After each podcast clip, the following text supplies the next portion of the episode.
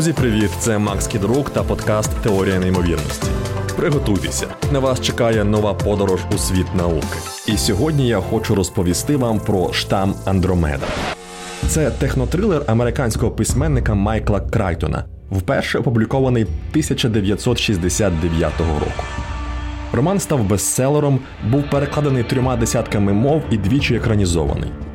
Востаннє 2008-го, тож ви могли про нього чути. На початку історії розвідувальний підрозділ із бази військово-повітряних сил США вирушає на пошуки військового супутника, який зіткнувся на орбіті з мікрометеороїдом і впав на землю.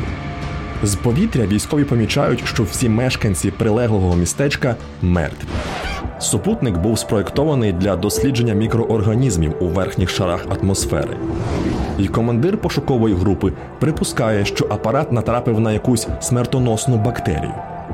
Подальші дослідження виявляють позаземний мікроорганізм, який вбиває людей, викликаючи швидке згортання крові. З усіх жителів містечка живими залишилися лише підставкуватий пияк та галасливе немовля. Науковці намагаються збагнути, що зробило їх несприйнятливими до патогену, і одночасно роблять усе, щоб зупинити його поширення. Роман добре написаний, напрочуд реалістичний і в цілому науково достовірний. Я за це й люблю Крайтон. Проте зараз хочу поговорити про інше. Цікаво поміркувати про те, чи можуть описані у книзі події статися в реальності. Інакше кажучи, чи може позаземний біологічний об'єкт спричинити смертельну пандемію на Землі? Це серйозне запитання, серйозніше, ніж ви думаєте. У лютому 1990-го з космодрому на мисі Канаверал стартувала ракета Дельта 2 вона вивела у космос автоматичну міжпланетну станцію Stardust, яка вирушила на перехоплення комети Вільда 2 Станція назбирала пилу з кометного хвоста і у січні 2006-го успішно доправила його на землю. У червні 2010-го японський зонд Хаябуса увійшов в атмосферу Землі та скинув капсулу зі зразками ґрунту, взятого з поверхні астероїда Ітокава. У грудні 2020-го, після шести років у космосі, зонд Хаябуса 2 повернувся на землю з пробами речовини з навколоземного астероїда Рюгу. За два місяці до того американська міжпланетна станція Озіріс Рекс зачерпнула ґрунт із поверхні астероїда Бенну. Повернення станції на землю заплановано на вересень 2023-го. Ну і вишенька на торті Марсохід Перзеверенс зібрав зразки ґрунту на Марсі, які згодом полетять до нашої планети. Тобто ми не чекаємо, поки позаземний мікроб випадково залетить до Землі. Ми самі тягнемо сюди всілякий космічний мотлох. Так, усі зібрані зразки надійно запечатуються перед відправленням.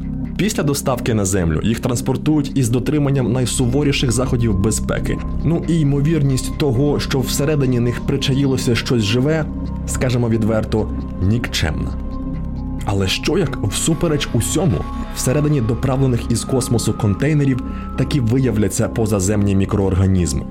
І що як ці мікроорганізми вислизнуть назовні? Припускаю, відповідь вас розчарує нічого. Хай як це неймовірно, але нічого не станеться. Більше того, надсуворі заходи безпеки, що начебто мають на меті вберегти біосферу Землі від іншопланетних патогенів, абсолютно зайві. Річ у тім, що інфекційні агенти завжди адаптовані під організм, який заражають.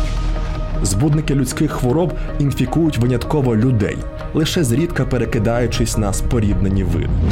Ми та наші мікроби еволюціонували спільно, і щойно людський імунітет набував нового захисного механізму, патогени відшукували спосіб цей захист обійти. Коеволюція тривала мільйони років, роблячи мікроби все більш спеціалізованими. Відповідно, мікроорганізм, який не розвивався поруч із людиною, який не вміє проникати в людське тіло, який не знає, як протидіяти людській імунній системі, не має жодного шансу завдати нам шкоди. Саме тому ми не хворіємо на цитоспороз, некрозне захворювання, що спричиняє всихання плодових дерев, а плодові дерева не підхоплюють грип. Саме тому ми можемо їсти сирі устриці, не переймаючись, що підхопимо якийсь устричний патоген, бо мікроби, які паразитують на устрицях, фізично не здатні нас заражати. Вони просто не знають, як потрапити всередину людської клітини. Не варто також боятися, що позаземні мікроби, потрапивши на землю, зможуть успішно конкурувати та витіснити мікроби земні. Це нонсенс.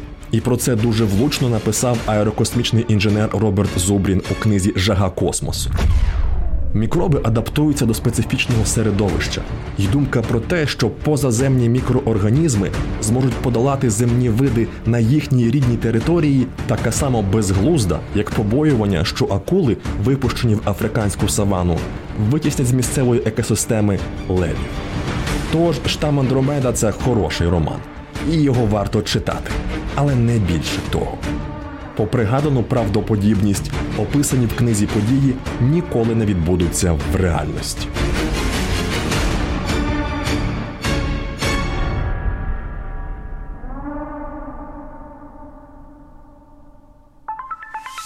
Це був подкаст Теорія неймовірності. Щоб не пропустити нові випуски, підписуйтесь на теорію неймовірності на улюблених подкаст-платформах або слухайте українське радіо.